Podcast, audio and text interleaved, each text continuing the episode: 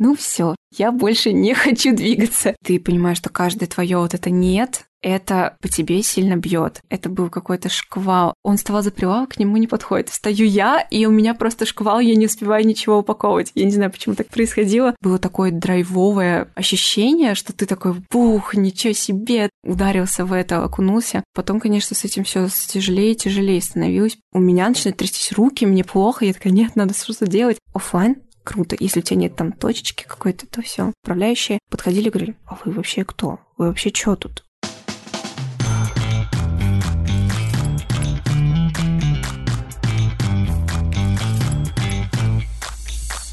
Настя, привет. Привет, Аня. Ну что, рассказывай, как прошла твоя неделя? Слушай, ну, активно, амбициозно, я говорю так абсолютно каждый раз. У меня опять начало стираться понимание недель. И меня это пугает. Я хочу вернуться обратно. Мы запустились. В прошлом нашем эпизоде я рассказывала, что мы вот работаем две недели. Сейчас уже прошло почти три. И у нас появился очень интересный контрагент. Мы можем отгружать ему достаточно большие партии продукции. И, блин, меня это так вдохновляет, что для того, чтобы тебе работать на какие-то приличные объемы, даже в кондитерке, не нужно работать 4 года, мучиться, биться головой в стену, искать, куда тебе продавать эти торты. Здесь у меня все складывается немного проще пока что. Поэтому мне очень интересно. Я, в общем, довольна. Я очень заряжена. Скажи, как у тебя? Блин, я тоже на самом деле не заметила, как прошла эта неделя. Мне казалось бы нечего рассказать, но есть одна новость. Я пока не буду раскрывать подробности, но есть один большой классный тендер, который мне как подрядчику поручили сделать. Он связан с подкастами. Я очень-очень хочу сделать этот тендер и выиграть этот проект. Пока что не буду ничего рассказывать, никаких подробностей. Я надеюсь, что если все сложится, то в будущих выпусках я просто расскажу, что я запустила такой классный подкаст. Но пока больше ничего. Да, только если ты его не запустишь, ты тоже расскажи, что я его не запустила. Не забудь об этом. Да, хорошо. А то у нас мир розовых единорогов. О, розовые единороги. Блин, я скоро буду регать ООшку. Я хочу, реально, я заставлю ребят, я заставлю ребят зарегать такую ООшку. Я не хочу делать просто Сашкин десерт, надо розовые единороги сделать. Я уверена, что они будут за. Это идеально. Да, у нас сегодня с тобой гость, которого этот подкаст ждал все 42 эпизода. Мы должны были с тобой хоть раз позвать к нам в гости кондитера, потому что в нашей сфере есть очень много крутых коллег, в моей уже опять сфере, в твоей бывшей сфере деятельности очень много коллег, и мы всех знаем, не лично в основном, да, но тем не менее следим за их социальными сетями и знаем их историю и вдохновляющий опыт, но почему-то только сейчас дошли до того, что позвали кого-то из них в гости. Да, за историей Тани я следила очень давно, еще, наверное, с ее инстаграма, а потом мы как-то раз позвали ее в Клабхаус. И когда она рассказала там свою историю, я поняла, что надо ее срочно звать в подкаст. Потому что эту историю мы не можем просто оставить в никуда в Клабхаусе. Мы этот выпуск вообще хотели посвятить изначально идее, как сделать все-таки свой бизнес с нуля. Вот, например, вы работаете где-то в найме или вы студенты, у вас есть какое-то хобби, вам хочется его монетизировать, и есть много страхов, либо неуверенность, да, либо нет денег, либо нет поддержки. Но вокруг меня все последние пять лет так много вдохновляющих примеров людей, которые вот взяли и сделали. Хочется сделать этот выпуск для тех, кто идет, не знаю, вот от души кто идет от желания просто делать красиво, не знаю, или заниматься своим делом любимым full time. И наша с Аней история про кондитерский бизнес в первый раз была про это, и Танина история на 100% про это. Хочется, чтобы вы вдохновились, но при этом поняли, какие подводные камни есть на этом пути. Да, конечно, это все вдохновляюще, но есть свои сложности, и поняли для себя, готовы ли вы на это идти. На самом деле, очень классная история у Тани. Того, как она на первом-втором курсе со своим парнем, с будущим мужем, начали печь печеньки, то, как они нашли первых блогеров, у которых можно прорекламироваться, как на первый самый праздник они сделали большущую выручку, просто для какой-то небольшой кондитерской no name. Да, Космос Kitchen. Мы не скрываем название ее кондитерской. Потому что она написана в названии подкаста. И ее история, она настолько пересекается с нашей. Когда я слушала ее в первый раз, когда мы разговаривали с Таней еще в Клабхаусе, я сидела, думала, да ну нафиг. Я вроде бы знала и так, как Таня начала но чтобы столько совпадений было, у меня это вызывало просто улыбку на лице. Первое совпадение, что мы начали почти в одно и то же время. Таня начала готовить в конце 15 года на заказ, мы с Аней в начале 16 то есть там разница была в пару месяцев. Она начала работать перед Новым годом, мы на празднике 23 и 8 марта. Второе совпадение. Она начала с печенья. Она делала имбирные печеньки к Новому году, маленькие коробочки. Мы также начали с печенья, только мы делали расписное печенье на 23 февраля и 8 марта. Третье — интеграция у блогеров. Если бы не эта интеграция, то, мне кажется, не было бы такого буста им в начале, они бы не поняли свои силы, и все это было бы намного медленнее. Мы точно так же в 2016 году, не зная, что есть какой-то инфлюенс-маркетинг, подумали о том, что было бы неплохо подарить... Э, ну, мы не покупали рекламу, мы дарили коробочки нашим даже незнакомым, просто блогерам в нашем городе. Они были маленькие, там у них было по несколько тысяч подписчиков, их было человек пять, наверное, на весь город. Но это работало, нас начинали узнавать. Таня потом переехала в свой цех, открыла свое производство. Мы точно так же переехали спустя там, ну, мы чуть дольше, наверное, время переехали на свое производство. Истории наши, они в итоге очень по-разному закончились. Точнее, Танина история, она еще не закончилась, на данный момент у них есть точка на центральном рынке в Москве. Есть свое классное производство тортов на заказ, свадебных тортов. Мы с Аней год назад этот бизнес продали. Переехали в Москву, и теперь я перезапускаю кондитерский бизнес вообще с другим посылом. Там вообще все по-другому. Это то, каким разным образом может повернуться, казалось бы, очень похожая история в начале. Сегодня мы с Таней поговорим, как решиться на этот шаг, уйти из домашней кухни, снять производство, платить аренду, нанимать сотрудников, как учиться строить бизнес из своего хобби. Очень много болей Таня нам рассказала. Особенно те, кто занимается кондитерским бизнесом, просто узнают себя вот в каждом ее слове, потому что ее история как по книжке. Ну что, Ань, скажи, у тебя есть что добавить? Конечно, у меня есть что добавить, ребята. Вы послушайте, вы просто офигеете. Нет, правда. Даже если у вас не кондитерский бизнес, но это настолько жизненная история, после этой истории вы точно должны вдохновиться и создать свой стартап. Поэтому мы просто ничего не будем больше говорить. Просто послушайте. Я была супер вдохновлена, в принципе, Таней и ее бизнесом. Приходите на центральный рынок, правильно говорю? Да, это рынок, который на Китай-городе, не тот, который на Цветном бульваре. Короче, ребята, приходите и пробуйте Танины сладости. Ссылки на нее будут в описании к этому подкасту. Я все.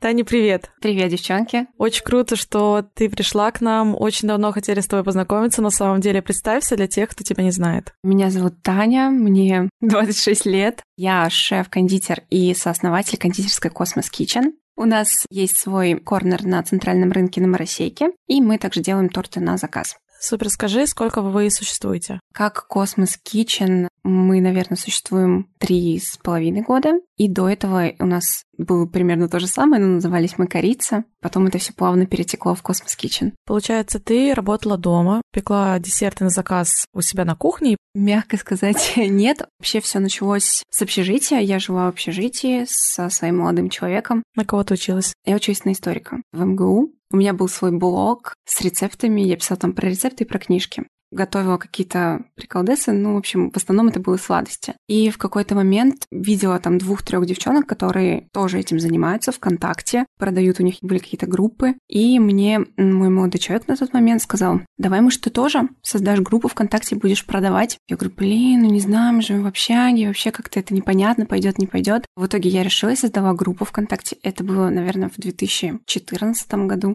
Как раз она называлась «Корица». И, собственно, все, я такая принимаю заказы. Как раз под Новый год, с 2015 на 2016 Новый год, я села делать печеньки имбирные. И такая думаю, сейчас опять сделаю 20 наборчиков, продадим. Ну вот, может быть, что-то замутить такое пообширнее. Мы решили дать рекламу. Тогда рекламы вообще практически не было никакой. То есть я продавала какие-то торт, какой-то свадебный торт у меня заказывали тоже ребята с факультета. Понятно, что вот эта вот схема купить-продать, это было очевидно. Почему печенье? Я делала и печенье год назад, ну тогда покупали друзья родителей, если своих коллег заказывали из Москвы, потому что я не из Москвы, я из Оренбургской области. Мы решили, что почему бы нет, почему бы не увеличить. Я делаю уже эти печенья, я примерно знаю, как их делать. Рекламы тогда не было вообще особо никакой. И вот мы нашли девочку-блогершу, может, кто знает, Гринуля. И вот она взяла банальная фотку, то есть в руке просто коробочка, классный подарок для ваших подружек, друзей. Пожалуйста, покупайте. И ссылка просто на мою личную страничку. Я помню, прям мы стояли в общаге на кухне, я мыла какую-то посуду. И я Саше говорю, блин, как думаешь, вообще отобьется? Эта реклама стоила 9 тысяч рублей. И, естественно, у нас просто так таких денег не было. Мы заняли у родителей. Блин, хотя бы мы сможем им отдать просто эти деньги, не говоря о том, что мы уже что-то сверх заработаем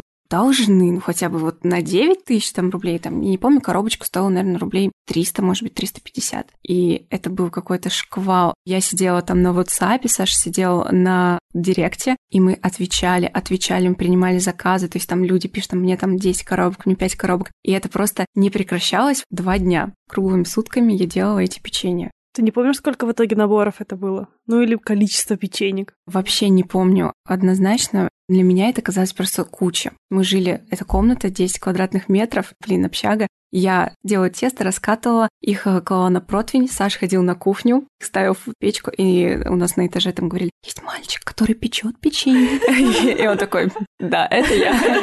Вот, и он их мне туда-сюда носил, потом я делала глазурь, я еще не знала, что есть айсинг, такая штука, я сама делала глазурь, из-за того, что это была свежая вот эта глазурь, они очень долго сохли, придумывали как можно больше поверхности. У нас были деревянные фоны, потому что мы фоткали на них уже торты. Мотали пленкой. В общем, они лежали на всяких уровнях. Это просто был сумасшедший дом. Мне кажется, я спала там по часу в день, по два часа. У меня уже были какие-то галлюцинации. Я помню, как я отдала последние вот эти вот наборы. 31 числа я пришла, такая легла и такая, ну все, я больше не хочу двигаться. Знаешь, у меня два вопроса. Первое, не захотелось ли тебе все бросить после этого, а во-вторых, не хотелось ли тебе бросить универ? Не, вообще нет, потому что это, во-первых, был как бы такое разовое мероприятие, так скажем, и плюс э, мы все таки заработали деньги, порядка, наверное, 200 тысяч. Декомпозиция, простите, конечно, в прямом эфире. Настя начала считать. Ну все, у меня как бы да. Классика. Если там даже 390 рублей стоит коробка, это 512 коробок. Да, это было дофига, 512. Да. Ребят, вы не представляете, насколько это много для одного человека. То есть мы заработали денег, то есть мы часть денег, блин, может быть, не 200, может быть, 150-200. Но неважно, в любом случае случае. В общем, это было просто какая-то нереальная сумма для нас. Люди, которые студенты, которые вообще ничего не зарабатывали. Я на эти деньги купил себе iPhone, какую-то одежду, что-то мы купили. И Саша сказал, все, остальные деньги мы откладываем, будем давать дальше рекламу, будем дальше рекламироваться, будем супер развиваться. Я такая, ну да, ладно, давай. Ну, конечно, у меня не всегда был такой предпринимательский взгляд, и мне было очень сложно первое время. А как вот, то есть мы, мы заработали, и мы опять это туда вкладываем? Мне было, ну, в какой-то момент непонятно это, обидно. И, естественно, это продолжалось какое-то время, что мы зарабатывали, давали рекламу, зарабатывали. И, собственно, на этом у меня подписчики какие-то появились. Периодически давали рекламу блогеров но уперлись в какой-то потолок, то, что дома не намного наготовишь. Решили вот сделать свою студию. То есть сколько времени прошло, вот, например, берем точку Новый год, вот с 15 по 16, да, когда у вас было много заказов, через сколько вы заехали в свою студию? Ну, получается, первая студия у нас а, была в конце сентября. Долго мы искали туда помещение. Нам казалось, что это что-то будет определенное, потом уже снижались требования, просто они падали, потому что, наверное, около полутора месяцев каждый день просто на Циане Саша искал, искал, искал хоть что-то. И вот мы увидели неплохое помещение в ЖК на Бауманской. Позвонили, и нам говорят, нет, уже забронировано все. Мы такие, как, нет, блин, не может быть. Уже напридумывали себе, что это прям идеальное какое-то место. Через пару дней оно опять появилось. Мы сразу же позвонили и сказали, да, там чуваки, которые заехали, они в итоге, в общем, не сложилось у них с э, хозяевом помещения, поэтому можете приехать посмотреть. Там две стены полностью стеклянные панорамные Я окна. помню эти фотографии у вас очень красивые. И это было просто вау, ничего себе. Конечно, само помещение было маленькое, 38 квадратов всего. Ничего другого даже близко не стояло. И, естественно, оно было в два раза дороже, чем мы вообще предполагали. Но мы подумали, что все, это точно тот самый шанс. Хозяева узнали, что мы хотим делать вот что-то типа кондитерской студии. Они говорят, нет, здесь готовить нельзя. Мы такие, ну как нельзя? Не хотели, чтобы мы выводили мокрую точку, вот это все. В итоге нам опять немного повысили аренду, но мы договорились. Сколько стоило это помещение? Наверное, около 110 тысяч. Откуда у вас вообще тогда на тот момент были деньги? Получается, вы закончили университет, только начали, по сути, делать из-за того, что вы делали на кухне бизнес. Откуда у вас? Ну, мы проработали, во-первых, все лето. Мы фигачили, просто торты, нереально да? делали торты, да, на заказ тоже уже были какие-то свадебные торты, первые свадебные вот эти ярусные торты, немного смешные, такие приплюснутые, потом-то мы уже стали делать такие башни. Мы как бы откладывали летом, работая, плюс э, нам подарили какие-то деньги на свадьбу, мы это все туда вложили, и мы взяли небольшой кредит тоже на мою маму, то, что нам бы кто его дал, и, соответственно, все это сложили, на открытие пустили.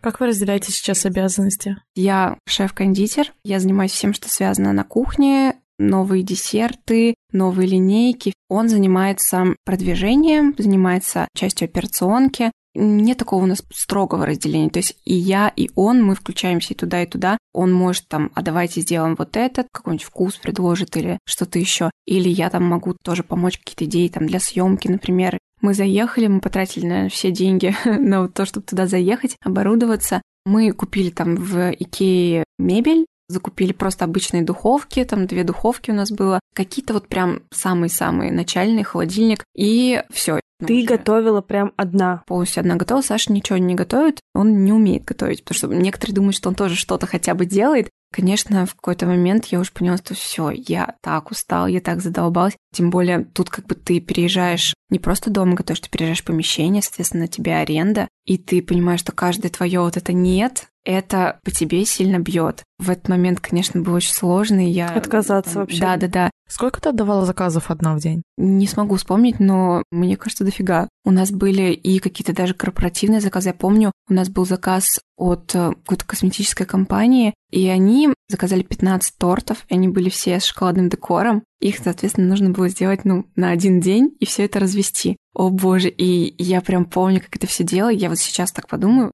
мне сказали, вот ты сейчас одна, абсолютно одна, с нуля делаешь все 15 тортов с шоколадным декором, и их нужно еще как-то доставить, развести. Естественно, развозили мы тоже все сами. И я вообще сказала, о, давайте я подумаю сначала немного, потом уже буду соглашаться. А там все на энтузиазме, дикие условия. Я помню, мы еще тоже было до студии, но после печенек. То есть это было в промежуточном этапе. Мы участвовали в какой-то ярмарке. Эта ярмарка была два дня, и там был уголочек со съедобным. И вот, собственно, мы там стояли. Ярмарка суббота-воскресенье, соответственно, там с пятницы надо начинать готовить все. И в пятницу с утра я стою, поворачиваюсь резко и понимаю, что мне защемило спину так, что я ползла до кровати, я даже стоять не могла. Я рыдаю, звоню маме, говорю, мама, что мне делать? Она говорит, нужно поставить укол, чтобы обезболить это все. И я понимаю, что не просто вот мне защемилось, а то, что мне предстоит еще такая огромная работа. Пришел Саша, я говорю, надо укол делать. Он говорит, я не умею, я никогда в жизни не делал укол. Надо.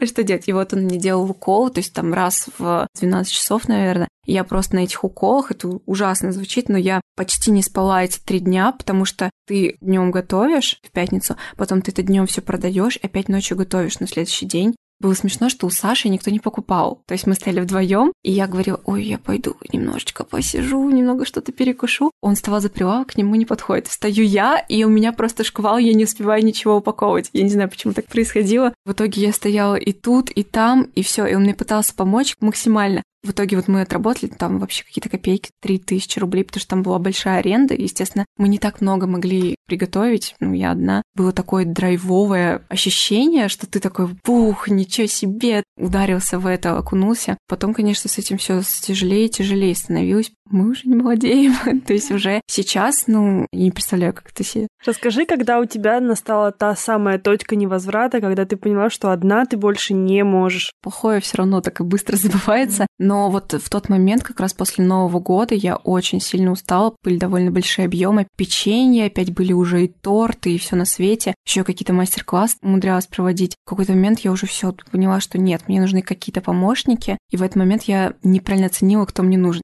Я думаю, что мне нужны девочки-помощницы, которые будут приходить, мыть посуду, тереть морковку, ну такие прям на лайте, просто мои помощники. И они стали приходить, там, не знаю, часа на 4-5, может быть. И я понимаю, что то, что они делают, да, это снимает какое-то количество с меня работы. Ну это так мало. Я помню, что такое было, что да, мы вот все сами, и это сами, и это сами, но в какой-то момент ты такой, все, вообще ничего не хочу. И вот я помню, я очень психовала в те моменты, прям очень уставала. Ну, ты физически вообще не отдыхаешь, ты каждый день работаешь. Потом вы уже наняли кондитеров на full тайм Нет, видимо, жизнь особо ничего меня не учит.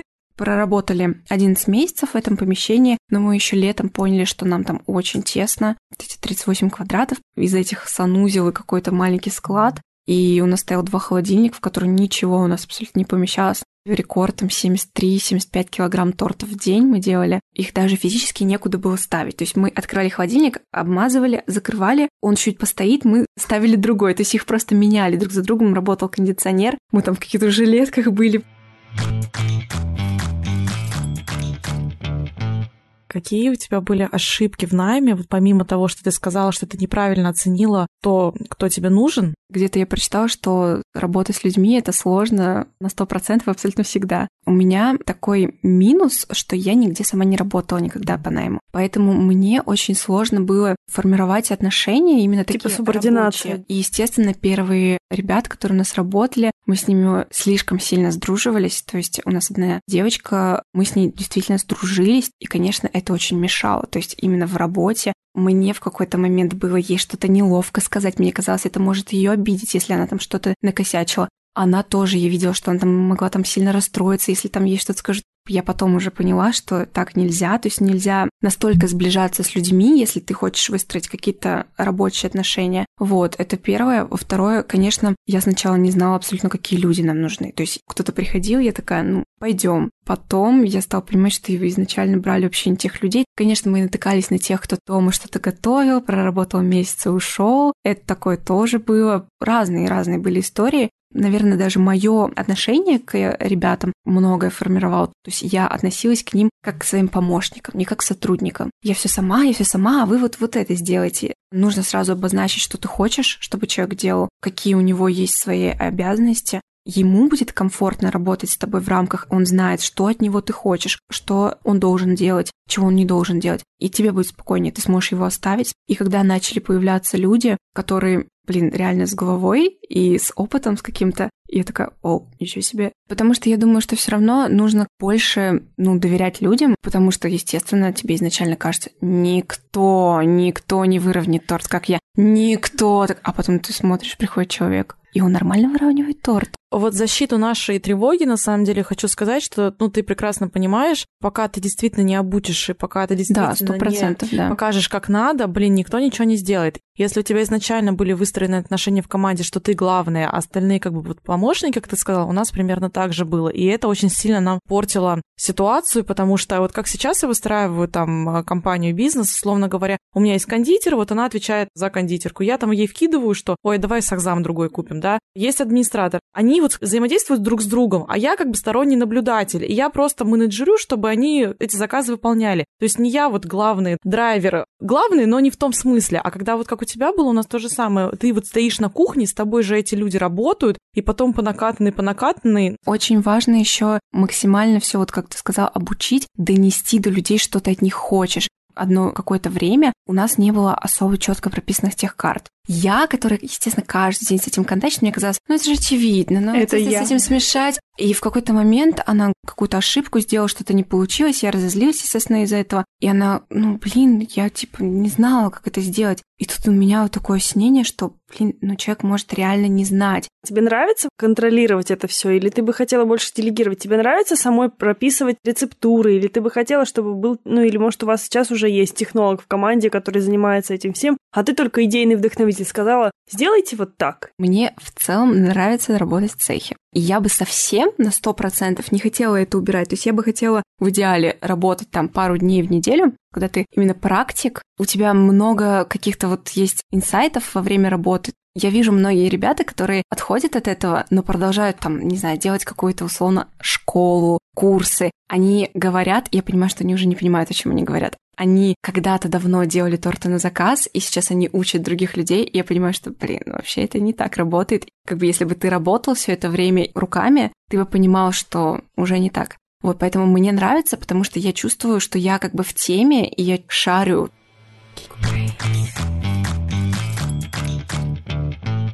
Вань, привет. Ваня, привет. Как твоя неделя? Привет, моя неделя отлично. Она прошла за просмотром курса «Как бросить все и перейти во фриланс», о котором мы говорили в первом эпизоде. Посмотрела ли ты его? Нет, конечно. Это типичная я. Я уже даже скачала себе и открыла страничку с ним. Он у меня в закладках сейчас, но я ничего, конечно же, не сделала. Вот типичная я. Почему ничего не получается? Домашнее задание за следующую неделю. Блин, а я думала, у меня будет отпуск. Он классный, посмотри его. Видимо, в отпуске я буду учиться. А что тебе понравилось? Мне понравилось занятие про то, где есть барьеры для того, чтобы стать фрилансером. Я узнал, на самом деле, много болей, о которых даже сам не думал, и теперь больше о них думаю. Мне кажется, ты сделал все только хуже. Этот сезон должен называться «Как Ваня уходит во фриланс», а не то, как мы пытаемся людей мотивировать делать бизнес. Слушай, у меня к тебе сегодня такой вопрос. А чем ты занимался, когда учился в универе? И вообще, где ты учился? Я учился в Новосибирске, специализации менеджмент. Я параллельно, чем я занимался, я был общественно активным студентом, и параллельно я примерно со второго курса я активно начал работать. Первый курс э, я был таким мальчиком-зайчиком, приехал такой зайчик-медалист из деревни в большой город Новосибирск, и нужно было, конечно же, учиться, и было не до работы. А потом стал вопрос обеспечивать себя, чтобы не сидеть на шее у родителей. И я пошел работать барменом, и вообще об этом даже не жалею потому что это классная школа жизни классная школа селф-менеджмента. Когда у тебя заканчивается рабочая смена, утром в 9 утра, и через 30 минут у тебя начинается пара на другом конце города, ты отлично учишься планировать, отлично учишься риск-менеджменту и вообще все успевать. Или когда, например, тебе нужно ночью быть в семи местах одновременно, в одном пространстве, ты отлично умеешь делать сразу несколько задач параллельно, это прям супер класс. Или когда ты убеждаешь молодого человека, которому отказала девушка после того, как он сделал ей предложение, что неделю заливать свое горе не вариант, ты уже понимаешь, что ты можешь разговаривать с любым недовольным заказчиком, и все будет хорошо. Дальше я перешел работать э, в trainee development отдел одной международной компании, и так начался мой вход вообще в тех э, сферу. И здесь я хочу отдельно сказать про ребят, которые запускают свои какие-то бизнесы, свое дело во время еще обучения. Вы нереально крутые, потому что в свое время я даже не знал не то, что я хочу быть бизнесменом или запускать что-то свое, я даже не знал, чем я хочу заниматься. И сомневался примерно до четвертого курса, правильно ли я сделал выбор а вы люди, которые тратите свое время, деньги, силы и прям запускаете свой бизнес. Вам респект. Да, респект нашим сегодняшним гостям. Блин, прикольно, конечно, но вот у меня такой школы жизни не было. Я бы даже хотела... О, а у тебя тебе не хватило, да? Не хватило тебе школы жизни, а у меня еще одна есть. Вот, пожалуйста, сейчас торт ты ела из этой школы жизни. Нет, спасибо, пожалуйста, только нет.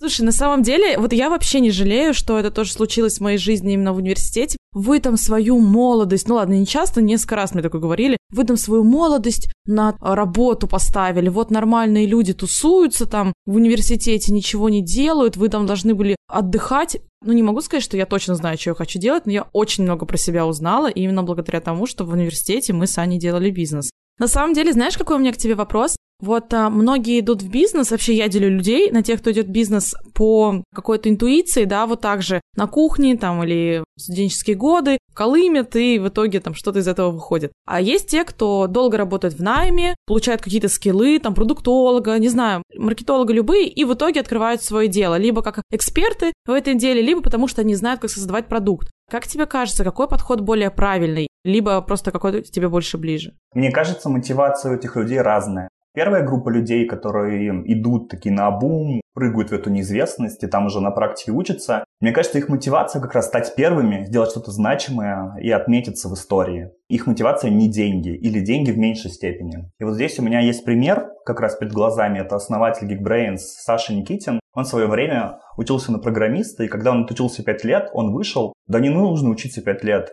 И когда вот он запускал, у него вообще не было понимания, как он это будет делать, он просто делал это на обум. А вторая мотивация людей – это скорее деньги, мне кажется, скорее заработать. Это более аккуратные ребята, потому что продукт-менеджеры – это предприниматели внутри компании. Профессия сама по себе классная, потому что ты за счет работодателя, за счет компании тестируешь большое количество гипотез, различных фич, выкатываешь разные варианты MVP и, по сути, сам не вкладываешь ничего. Ты работаешь, еще и получаешь зарплату, но при этом набираешься опыта, набираешься классных лайфхаков. Поэтому вот второй кейс скорее про деньги. Если ты хочешь прям точно заработать, гарантированно с меньшим количеством ошибок, то второй вариант. Если все-таки твоя мотивация сделать что-то крутое, классное, а деньги не главный для тебя стимул, то первый вариант. Скорее вот так. Честно, для меня скорее ближе второй вариант. И здесь мне очень нравится тем, что на позиции, на которой я нахожусь, я могу тестировать большое количество своих идей, сразу видеть фидбэк с рынка, фидбэк с пользователей и вот так набираться опыта. А что вам самим ближе? Я, наверное, тот один процент наших гостей, который говорит о том, что предпринимателям рождаются.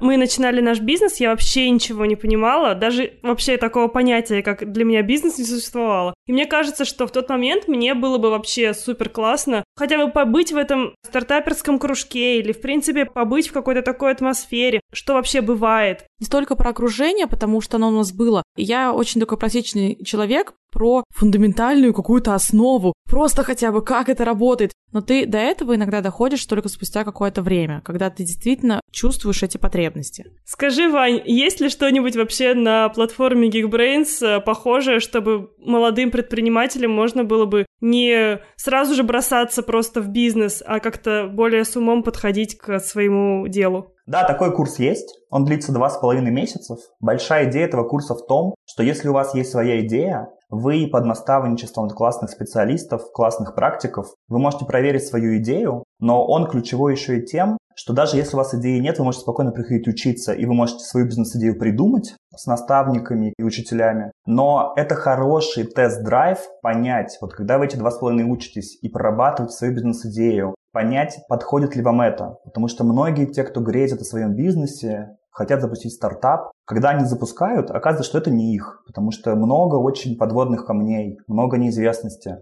Когда люди с этим сталкиваются, они уже проделали большой объем работы, и вот тогда отказываться это сложнее, и в итоге либо приходится переходить через себя, либо все бросать. А вот этот курс как раз, он помогает понять, протестировать себя, и помогает проверить жизнеспособность своей бизнес-идеи. Длится два с половиной месяца, у него есть бесплатная демо-часть. Первый старт будет 15 апреля, поэтому спокойно записывайтесь, приходите, проверяйте. Если нравится, потом уже полноценно учитесь. То есть он только появился у вас сейчас? Его переработали в новом формате, он стартует с 15 апреля. Нет, звучит на самом деле интересно. Я бы тоже хотела вот э, с нуля что-то такое, даже если у меня нет какой-то идеи, проработать и что-то придумать. Мне кажется, что это вообще супер классный формат. Мне кажется, мы продаем в этой ставке курсы Ани. Не знаю, зачем я опять на что-то подписалась? Знаете, мы можем считать, сколько курсов Аня должна пройти по истечении... Сколько курсов Аня не прошла, но хотела пройти. Да-да-да. Аня, на самом деле, если у тебя нет пока бизнес-идеи, ты можешь также прийти на курс попробовать. В первой вот пробной версии бесплатной ты вместе с наставником будешь генерить различные идеи для бизнеса. Он будет давать тебе фидбэк, поэтому здесь барьера нет. И вообще курс э, собрал классный специалист, я уже пятый раз, наверное, за минуту говорю слово «классный», «классный», «классный»,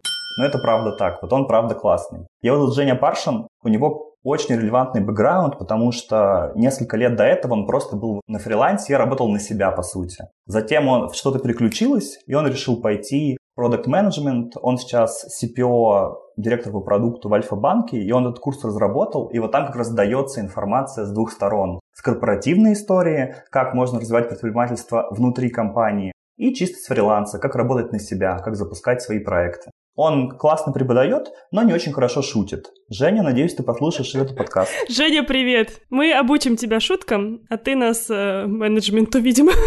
Ну все, ссылки на курс Ваня нам даст. Супер, спасибо тебе, Вань. Да, спасибо вам. Ну давай словимся через неделю. Я обещаю, обещаю, вот я сейчас скрестила пальчики, что я начну курс по фрилансу. Ребята, ну апдейт через неделю, конечно. Да, и, видимо, челлендж мы тоже выберем у меня на следующей неделе. Все, всем пока. Все, пока-пока. Знаешь, у меня к тебе такой вопрос. У тебя нет тревоги за свой бизнес? Вот такой, знаешь, постоянный? Я думаю, что нет. В целом я такого не ощущаю. Единственное, что у меня из-за витрины, потому что витрина — это вообще отдельный мир. Если кто-то там мне пишет, о, я хочу тоже витрину, я хочу тоже корн с десертами. Первое, что хочу сказать, ты уверена? Точно хочешь витрину? Витрина — это то, что заставляет меня депрессовать, мне кажется. Вот это по-другому не скажешь. Мало десертов я депрессую. Много десертов не продаются, я депрессую. То есть это очень сильно сказывается, потому что для меня там, например, какой-нибудь sold out, для меня это смерть. Такого не должно быть. Я считаю, что если я куда-то прихожу, там sold out — это дно. Я считаю, что когда у меня такое происходит, у меня начинают трястись руки, мне плохо, я такая, нет, надо что-то делать. Такое, да, но это из витрины конкретно. Конечно, я понимаю, нужно просто больше людей. В целом у нас был период, когда мы неплохо прям с ней справлялись. На самом деле, когда мы только открыли точку, мне казалось, что нахрен нужен этот офлайн, потому что это столько сил, это, по крайней мере, силы, чтобы это все открыть, силы это все контролировать, это витрина, когда ты условно на заказ, ну хочешь сделал, хочешь не сделал. В какой-то момент ты от себя отгоняешь эти мысли, ты говоришь, блин, нет, просто надо научиться это все контролировать, тебе нужно научиться вести вот этот учет, тебе надо подстраиваться просто под витрину. Просто нужно научиться это взять под контроль, а не так, что там, а, я ничего не понимаю, меня все бесит, я хочу закрыть.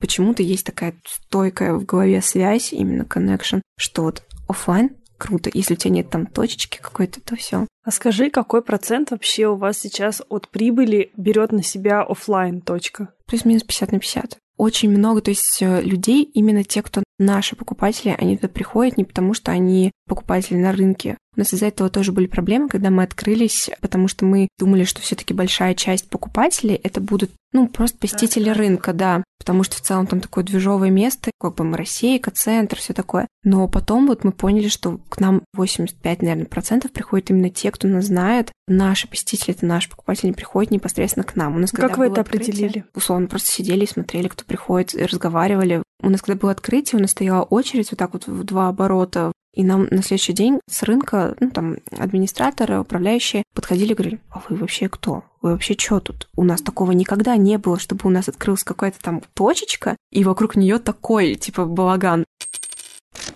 У нас есть Блиц, пять вопросов. Без чего не можешь выйти из дома? Телефон называть нельзя. Без всего могу. Без ключей, наверное, только. А так, в целом, я часто хожу без всего, просто с телефоном. В каком месте ты бы хотела оказаться прямо сейчас? В лесу. Мне очень хочется последние дни, я прям хочу погулять по какому-нибудь лесу, но я жду, когда будет чуть-чуть потеплее, потому что сейчас, конечно, погода обманчива, очень солнечно, но очень холодно. Кофе или чай? Чай, я вообще не пью кофе никогда. Какие три качества ты ценишь или любишь больше всего в себе? Это сложно. Обожаю этот вопрос. Ну, дружелюбие, потому что в целом какой-то особой враждебности никому. Трудолюбие. Но это даже уже в минус, я уже не хочу. Ну да, окей, трудолюбие, потому что все таки оно мне дало то, что дало. И эмоциональность — это хоть и... Я не считаю, что это супер хорошее качество, но оно мое, и я ужасный эмоциональный человек, просто это вот просто разгон за три секунды, и я уже из мультика «Геркулес», Аид, который вот это пылает вот с башкой горящий, это я. Но принимаю себя такой. Что ты посоветуешь начинающим кондитерам? Первый — это точно задуматься, надо ли оно тебе. Слушаем первый наш выпуск этого сезона. Если про торты говорить, можно спокойно работать дома, делать торты на заказ, не зависеть от аренды, не зависеть там ничего такого. Хочешь делать меньше, поднял цены. Не хочешь ничего делать, просто не принимаю заказы. И поэтому нужно понимать, зачем тебе цех, зачем тебе студия, готов ли ты работать гораздо больше, готов ли ты стать уже именно предпринимателем, а не просто мастером как бы. У многих нет именно какого-то предпринимательского опыта и нет того, кто рядом бы подсказал что-то такое, и они думают, что вот, я классно делаю торты, и у меня классно получится все остальное. Нет. Я знаю, к сожалению, прям у меня есть живые примеры девочек, которые открывали свои цеха и которые их закрывали. Прям потому, что они не вывозили, не уходили в жесткий минус, Второе, хочется пожелать такого человека, какого-то, не знаю, знакомого или близкого человека, который бы мог помочь советом и адекватно оценить то, что ты делаешь, потому что иногда услышать там, что этот торт очень кривой или этот торт очень плохой, гораздо важнее, чем тысяча хвалебных комментариев и отзывов. Ты можешь иногда зашориться, ты можешь иногда там что-то не так делать. И третье, ну, это верить в себя, конечно. Если ты хочешь, ты точно сможешь это сделать. Тебе просто нужно ну, посерьезнее к этому относиться, раскинуть все, прописать что-то, не просто хотеть сидеть на подушке, а вот стремиться. И если ты веришь в себя и готов фигачить, сто процентов все получится. Ну что, Настя, как тебе наш выпуск? Слушай, мне было так наконец-то приятно поговорить с человеком из нашей индустрии и понять, что все то дерьмо, которое случалось у нас, оно случалось не только у нас, оно случается у всех абсолютно. Мы проходили через те же этапы. Ну, честно скажу, что мне кажется, что у нас получилось выстроить некоторые процессы намного лучше. Ну, ладно, не намного, но лучше. Несмотря на то, что я трудоголик, стараюсь делать так, чтобы меня никто не трогал. Настя, кстати, я про это думала, и я знаешь, что поняла? Что если бы не ты, у нас опять терапевтический подкаст, я бы не смогла так много всего делегировать. Я бы реально сама работала дальше на кухне, вот как Таня рассказывает, что ей очень нравится на производстве. Вся эта активность внешняя, на самом деле, больше связана с ленью, с какой-то нежеланием работать. Я правда считаю, что у их кондитерской большое будущее, потому что я вижу, что они делают, я вижу, как они растут, слежу за их проектами. Я правда считаю, что у них очень большие перспективы, и все будет супер. А знаешь, за что мне обидно? Что мы с тобой не сделали нашу кондитерскую в Москве изначально. О, да, это наша боль. Почему нельзя отмотать время назад и переехать в Москву на первом курсе университета? Все, ладно, Настя, пора заканчивать этот подкаст, иначе я точно пойду искать маховик времени или какой-нибудь телепорт, потому что мне так захотелось опять кондитерскую. А, я тебе предложу. А у меня есть для тебя работа, между прочим, мне нужен управляющий. Все, все, все, все, все, все, ничего не слышу. Я ничего не слышу. Пока. Все, пока. Ребята, подписывайтесь на наш подкаст. Обязательно ставьте нам звездочки в Apple подкастах. А также подписывайтесь на нас в Яндекс Музыке и на всех платформах, доступных для прослушивания подкастов. Мы будем очень рады пообщаться с вами в наших соцсетях. Переходите, все ссылки в описании. Там же будут ссылки на Таню и на ее проект, на Космос Kitchen. Спасибо, что слушали этот выпуск. Всем пока-пока. Услышимся через неделю